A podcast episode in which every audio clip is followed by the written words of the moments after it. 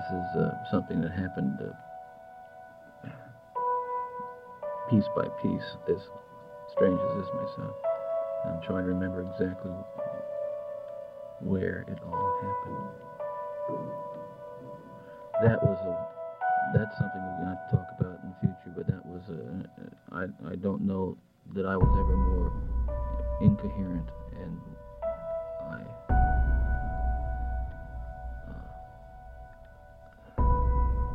I mean that night is like, is like some kind of dream. A very blurry, very nightmarish, and I have trouble piecing it together. But we'll, it's going to take me a while to work on that. When notorious serial killer Ted Bundy opens his mouth and confesses on audio tape to raping and mutilating multiple young women, most audiences edge closer to their speakers. Did you ever bury anybody? Oh yes, yeah. I mean, in my yeah, in, in my, uh, you might say, my more uh, coherent, uh, not coherent, that's when I was really going all out to, and, and took my time. Yeah, I did. And, I mean, it's, it's quite clear. I mean, there's no question about, almost without question, those who have been found were not, and those who haven't been found were. Very. It's morbid curiosity with a touch of horror that makes us want to keep listening. Lord knows what, what the little creatures up there did, what the animals would have done. But for criminal profilers like Pete Klismet, listening to Bundy and hundreds of other killers, perverts, and child predators over the course of his career, these rare recordings create a very different set of emotions. I would reach into my left pocket and pull out the card that says drop dead and we will see you later because all you're trying to do is pull my chain and jerk us around and I don't even want to talk to you. So shut your mouth. Here's your cuffs. Here's the guy that'll take you back to your cell. Good luck on that. Uh, in a couple of days, then, um, you know, you'll meet your maker. I'm investigative reporter Chris Halsne. In this episode of Interview with Evil, Ted Bundy's FBI Confessions, you're going to get an insider's look at how and why the FBI first formed its psychological profiling unit in the late 70s, and how Ted Bundy, still 30 years after being put to death for his crimes, is teaching the next generation of detectives.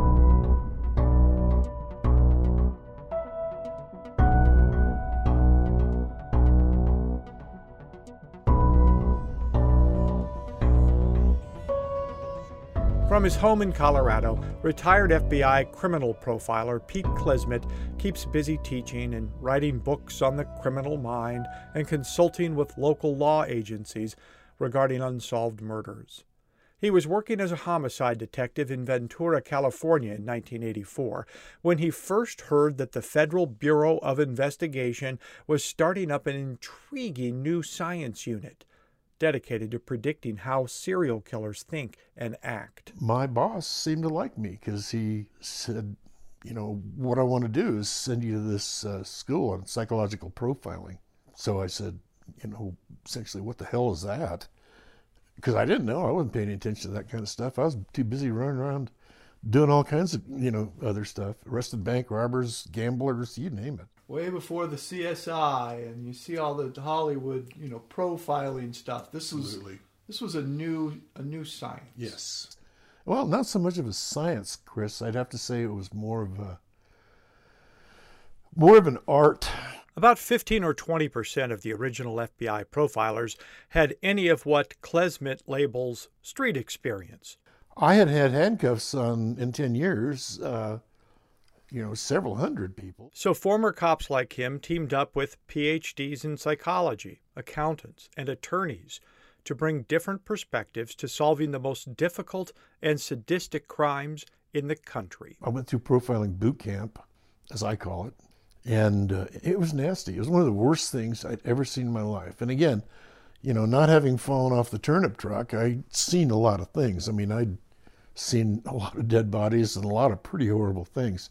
I saw things there that nobody should ever see. I'll help you catch him, Clary.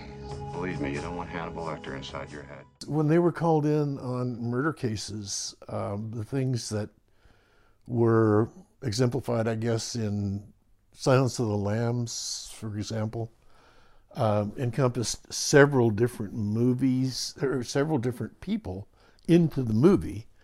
Um, Ed Gein, a guy that would uh, rob graves and steal women's bodies and, and would skin them and use their skin for backings on the chair and seats and just all, all kinds of horrible stuff. I'm like, uh, you know, I wasn't ready for this, but. And they, and they called you to the most horrible stuff because yeah. they weren't one off homicides. Locals could take care of that. Yeah.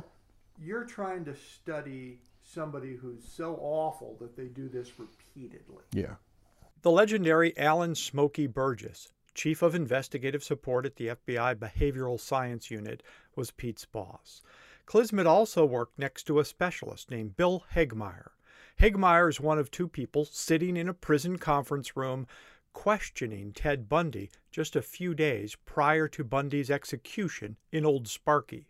In this section of the unredacted recording, Bundy is pleading with the FBI to stall his execution, saying he's finally ready to reveal where he hid all the bodies. The calling cards of today's politicians, these today's compassionate politicians, is their deep respect for families. Um, okay, I'm I'm would sound hypocritical if I were to say anything about the families of these individuals, given all the years I haven't said anything. But the fact of the matter is, they still do count. They're still out there. They still deserve to find their people. They can find their people. I can tell them how to find their people, and it's up to the politicians to give me a chance, and that's the bottom line. And if they don't give me the chance, which I will take advantage of if I am given it, have the chance, if I am given the chance, they will get, they will be able to help those families they're so they so righteously talk about all the time, and still get me. Well, it sounds to me like, you know, they have everything to gain, nothing to lose. Oh, think about the predicament. I mean, again, I, I know that I'll, I know that it's going to occur to you, and I know that the, the accusation's been made that I'm manipulating families, but the reality is they're out there. I, you know, they're they're there. If we didn't talk about them, they'd still be there. Uh, there are a handful, several dozen probably families, mothers, you know, you know, you've seen it firsthand, and I'm sure you probably don't like me talking about it, but I'm going to talk about it. I will tell you and your fellow law enforcement officers everything I can to locate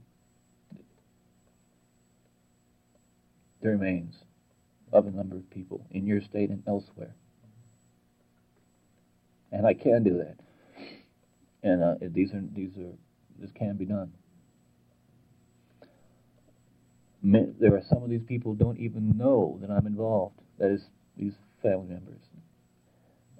I'm killed, they're doubly deprived. They don't even get the sense of satisfaction that they killed the, they executed the guy who, who did it to their, their child.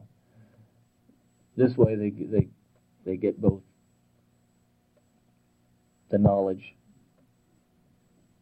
the, the remains of their, their, their loved ones, and that satisfaction of some justice being done. I'm adding a small reminder here. These are 30 year old recordings created on cassette tapes and stored in a shoebox so audio quality might be off just a hair, but we also didn't want to overly produce them. Another very intentional choice we made, we decided to let Bundy talk for a while, ah. uninterrupted and unedited, much like detectives did that day. you don't need to worry about that.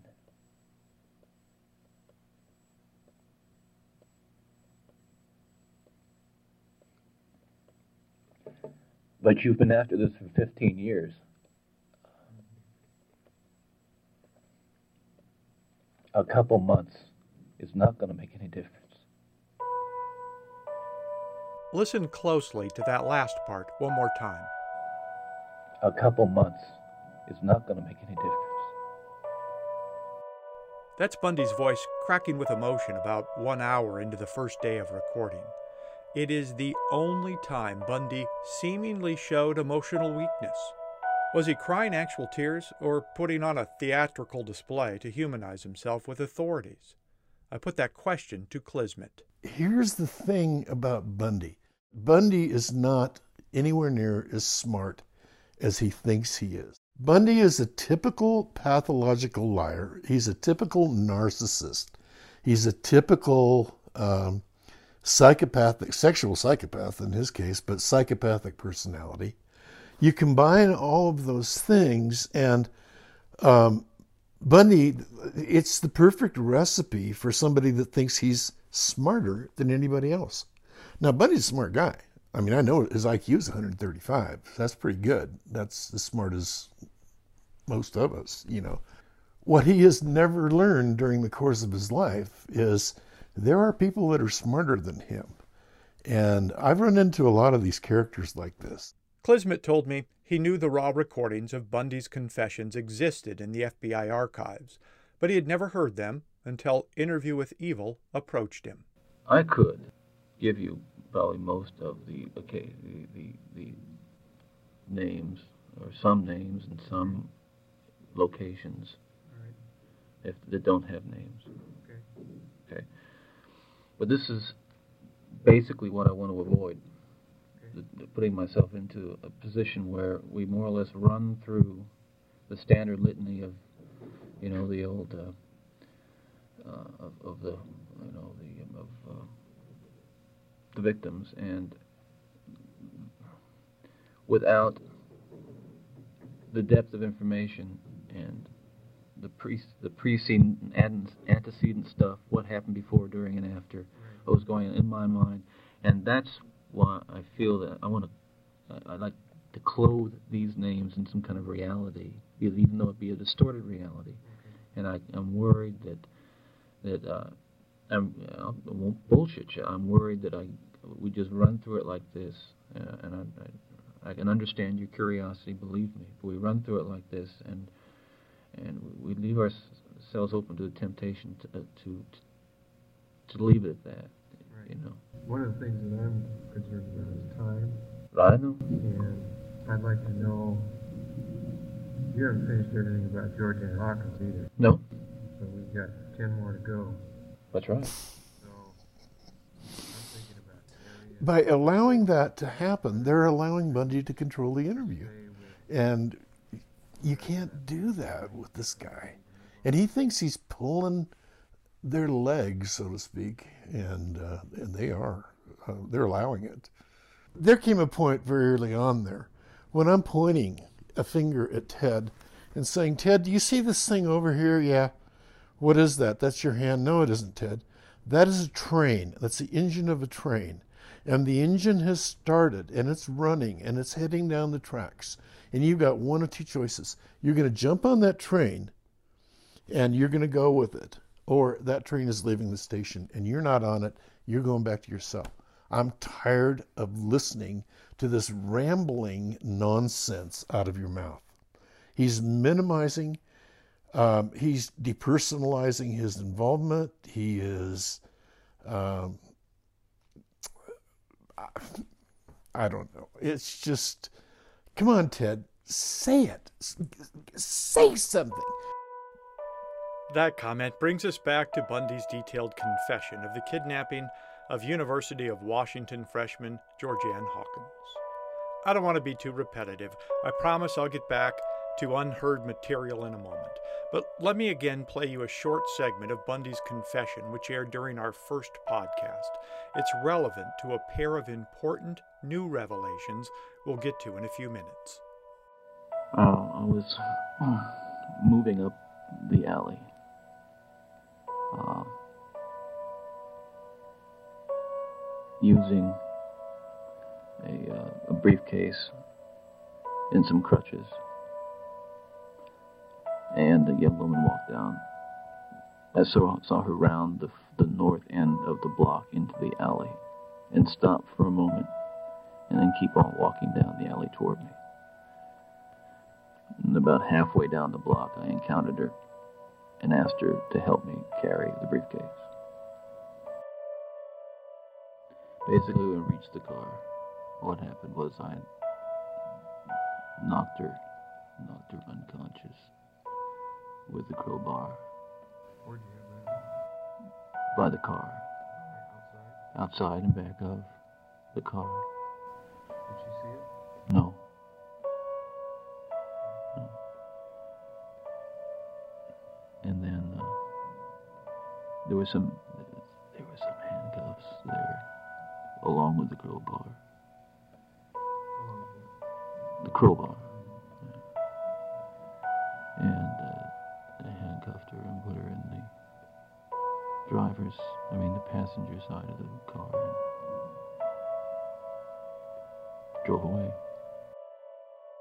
So that's the setup. Bundy, pretending to be injured and in need of help, stands in a dark alley just north of the UW campus. He rapes, strangles, and decapitates Hawkins about 20 miles away in a wooded area near the town of Issaquah. After the sun rises later that same day, Bundy says he takes a huge risk and goes back to visit Hawkins's headless body. While there, he does a mental inventory of all his victim's possessions. I'm talk about details coming back. I couldn't find one of the shoes, so I thought it was there, but it wasn't. So I went back. This was this, was the next day.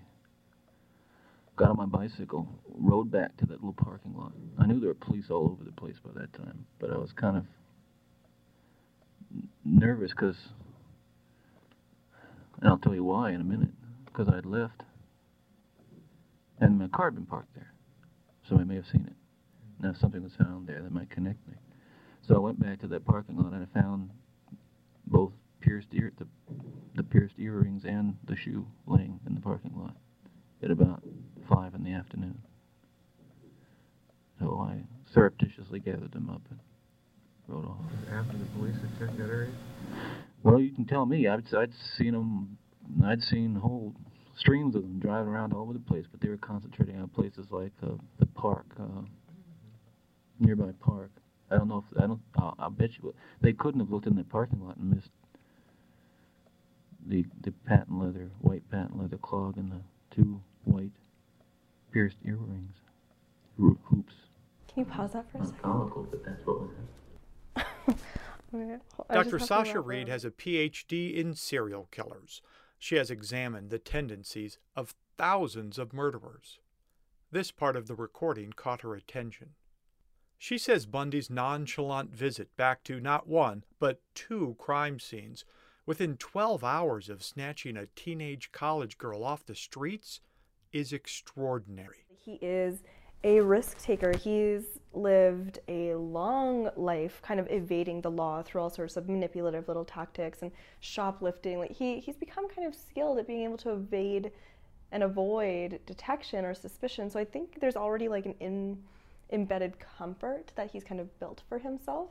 So he knows he's a great talker. He knows how to talk himself out of something. So I don't think that he really perceives this as a big risk for him. I really don't. Um, he knows to play it cool. And he also has that type of privilege that allows him not to be deemed suspect. He's like middle class, white male, 1970s. He's in law school. Like, no one's going to suspect him. And I think that he'll play that so hard.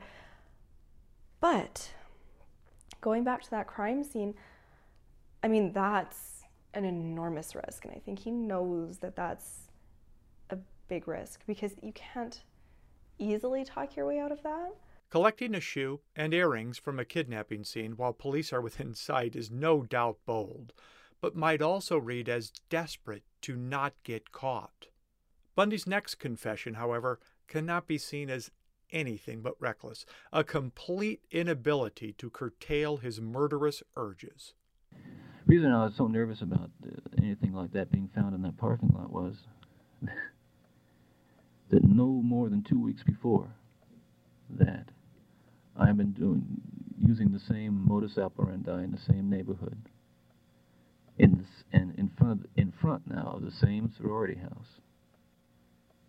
Georgeann Hawkins disappeared from. I encountered a girl going out the door, and asked her to help me. Walked her all the way to that lot. 11 o'clock on a Friday night. And I was I was drunk. I was drunk and I was just babbling on. And I told her I worked in Olympia, that I lived in a rooming house. I mean, I was just I, I was horrified later on. But I uh, reached, uh, got all the way to the car, and this happened. Would happen sometimes, and just said, "No, I don't want to do it." I said, "Thank you. See you later," and she walked away.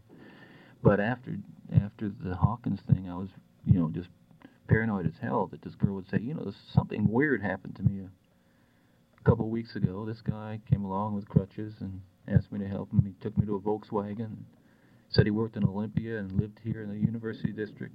And how many people could that apply to? So, there you are. FBI profiler Pete Klismet says Bundy is full of crap a lot of the time he speaks, but this admission felt true. Okay, well, I mean, that shows. What does it show? It shows some planning. It shows some, some, uh, some forethought. Um, it probably shows some guilt about what he had done previously, and he had done. You're right. I'm sure he's done something previously. I mean, you don't wake up one morning and say, "Okay, so checked emails, had coffee. I think I'm going to go out and murder somebody." You know, that there's things that antecedent behavior uh, that manifests itself, and uh, so uh, he yeah he was smart in thinking out what he thought out. If if that's in fact what happened, I mean, if he didn't make this that part up. These recordings show even though Bundy said he wanted to tell investigators everything he knows in exchange for delaying his execution, he simply can't do it. Here's a good example. Right, I could tell you exactly where some clothing was thrown, but you're not going to find anything. Not after all that time. Not along I-90 or anywhere else. Maybe we could find, I don't know where it is, but, you know, the one I was thinking about is the bicycle. We've never found Janice Ott's bicycle. yeah. Well, I know, uh, I know what you mean. 24 year old Janice Ott disappeared from Sammamish Lake Park July 14, 1974. Bundy said he pretended he had a broken arm, and he went to Ott and asked her to help him load a small sailboat from his Volkswagen. She agreed. He kidnapped her in broad daylight, and hoping to leave no evidence behind, he even took the yellow Tiger 10 speed bicycle she rode out to the lake to suntan that day. Is a bike something that somebody would have found on the open? I mean, some little black kids riding around. Sure. Sure. Um,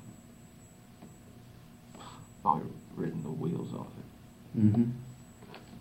But uh, it's a black area. Well, mixed used to be. Mm-hmm. Borderline essential area. This segment is a little harder to hear than prior cassette tapes. I'll boost the audio and reduce the hiss. Bundy's voice has changed from one of a brazen negotiator to a defeated man and he admits the questioning is wearing him out. I'm always bad about the where one starts and the other stops. Okay.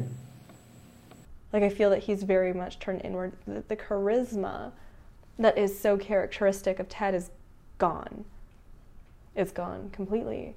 Um, and that's interesting. And like I know the volume's really low, but the the tone, he's not as engaged. He's very pulled back we never did. We actually found all we found of Janice Ott was her lower jawbone. We didn't find her skull. We found Ott's, what we think was Ott's backbone. But, you know, those animals, they just walk around out there and do their thing. You gonna give me a hint where the rest of those bodies are? I don't know. I mean, honestly, honestly, don't can't tell you. Whatever game of secrets he's playing, Bundy's time is fast running out. In the final hours on day two of the FBI session, his voice is barely audible. Testing one, two, three. The, the Seattle papers are talking about saying all sorts of outrageous things. That's partly due to detectives moving the cassette recorder's microphone, and partly because Bundy admits that he's just about done talking. However, I think this next segment is worth straining to hear. How about Donna Manson? Gal from Thurston County. Libya. Where's she? Bundy is trying to explain to Bob Keppel why detectives are going to have a nearly impossible time finding the body of Donna Gail Manson. She was a 19 year old freshman at Evergreen State College in the Tacoma area and went missing on her way to a jazz concert in 1974. I don't want to beat around the bush with you anymore. So I'm just tired and I just want to get back and go to sleep. Okay. So let me just tell you, I, I know that, that part of her buried up in there, but nothing identifiable. Probably just literally bones. Uh, the head, however, the, the skull, it wouldn't be there. Where is it? It's nowhere. Bundy said part of his victim is buried up on the mountainside near Issaquah, but he removed her head, cut her up, and spread the bones out along Powerline Road. And when detectives asked specifically where, he dismissively replied, Nowhere. It turns out he decided to take Manson's head to his girlfriend's house in Seattle, and he burned it in the fireplace. It's nowhere. Well, I don't. I'm not trying to be flippant. It's just, just it's. It's it's it's it's in a category by itself. In in that uh, it was.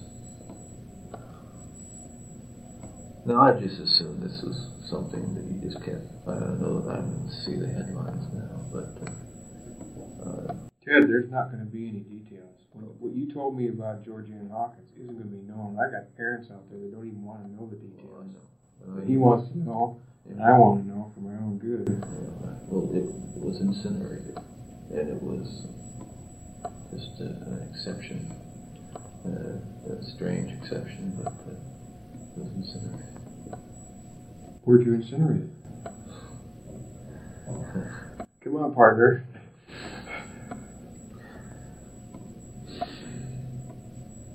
These are things I don't know about you. Yeah, this is this is probably the, the, disposal method of preference among those who get away with it. Yeah. But because, uh, gee, um, it's the most bizarre, bizarre thing I've ever ever been associated with, and I've been associated with bizarre shit. Right.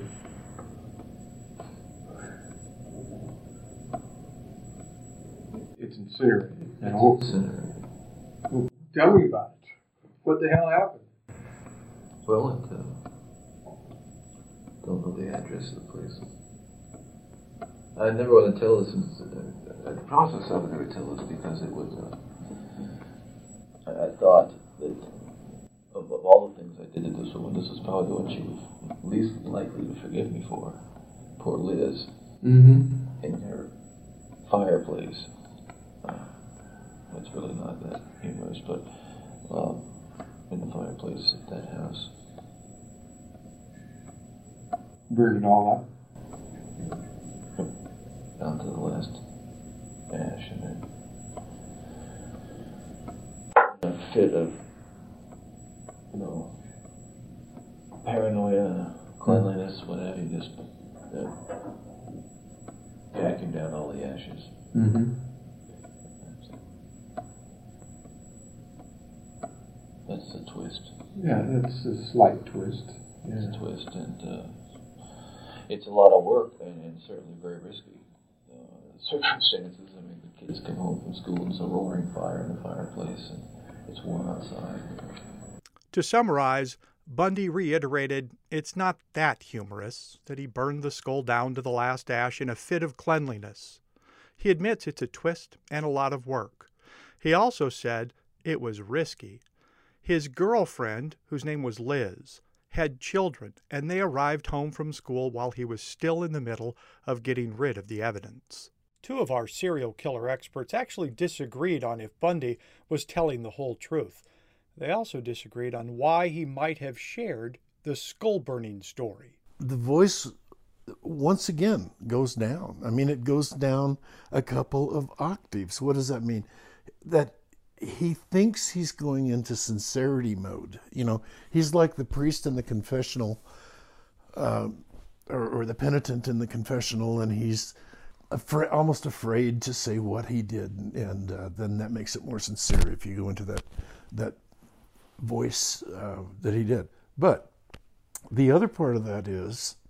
Uh, he thinks now, because I've told them I incinerated that head, that he's given him something significant that's going to be a big revelation to them. It's like an epiphany. Oh my God, you know, what a big deal that is. It is nothing, you know. Will an entire head burn up? Sure it will. What won't burn? The glossy whites. So where did, you know, the ashes go, Ted? Did they scrape them down the little clean out thing? Uh, what happened to them? Come on, Ted.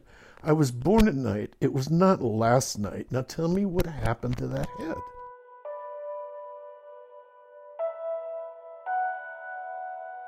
Uh, he mentions cleanliness, which I think is really interesting. I don't know what he means exactly by cleanliness, um, throwing skulls in fireplaces, because you know it's not biological cleanliness, because he's been doing things that are not cleanly at all. But cleanliness, I think, in the psychological sense, burning something. Fire has this all consuming power. It can reduce something, like he said, to ash. And I think that there's something very psychologically cathartic about that. If you've been intrigued with the discussion over the past three weeks of Ted Bundy's admissions related to the kidnapping and murder of Georgeann Hawkins, I have a really cool and exciting referral for you. In the coming weeks, a group of augmented reality video designers will be launching a new app called Crime Door. They have recreated the Hawkins kidnapping scene with incredible detail. You'll be able to enter a portal via the Crime Door app and walk around that University of Washington parking lot with Ted Bundy and Georgeann Hawkins. You'll be able to see that crowbar, his crutches, the Volkswagen bug with a missing seat, and all the other pieces of evidence in stunning, accurate detail. If you like video games, you will go nuts for this. Watch for Crime Door, available for download on iTunes and all your other favorite formats. I've been lucky enough to see this scene during beta testing, and it is incredible. I'll have more details soon. And by the way, Patreon has decided the content from this podcast must be labeled adult. Because of that, they have blocked my account from showing up in any search. If you'd like to see what they're so afraid to release, you can still visit the page, but you'll have to go through our website at interviewwithevil.com. I'm investigative reporter Chris Halsne. Coming up in the next segment of Interview with Evil, after some great feedback from listeners, I've decided to start releasing what I call Ted Bundy Raw. Subscribe to Interview with Evil on iTunes, Spotify, or Stitcher, and you'll have access to the unredacted audio files captured of Ted Bundy in that prison room just before his execution in 1989. You'll be able to hear every detective question, Bundy's laugh and odd sense of humor, how he manipulates the room with his emotions and storytelling. We won't make any edits, and we're just going to let it play for at least an hour. We are committed here at Interview with Evil, Ted Bundy's FBI Confessions, to continue adding raw segments as this series progresses. In the end, we'll release everything we acquired.